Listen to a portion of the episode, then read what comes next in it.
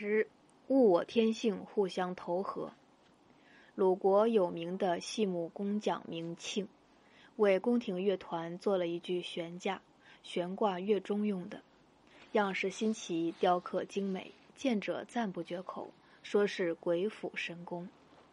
国王鉴赏之后问庆：“做的这样好，有什么技术秘密吧？”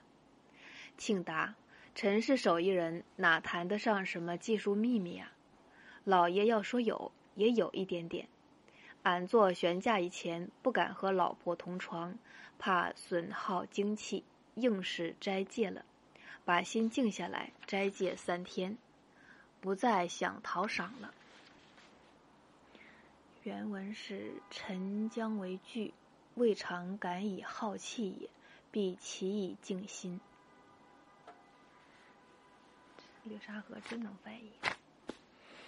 五天不再担忧手艺差了挨骂，不再盼望手艺巧了有脸。七天，俺只有魂还在，手脚身子都忘得一干二净了。这时候啊，老爷可别责怪，就连朝廷也不放在心头。俺一心扑在构思上，不受任何打扰。到这一步，俺才提斧进山，一颗一颗的观察紫檀树的天性。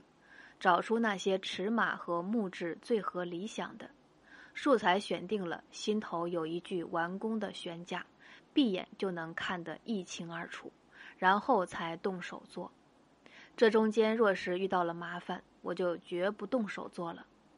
我这人呢，有自己的天性，紫檀树呢也有自己的天性，选材便是两个天性互相投合嘛。这具悬架受到称赞。说有神功似的，原因就在这里吗？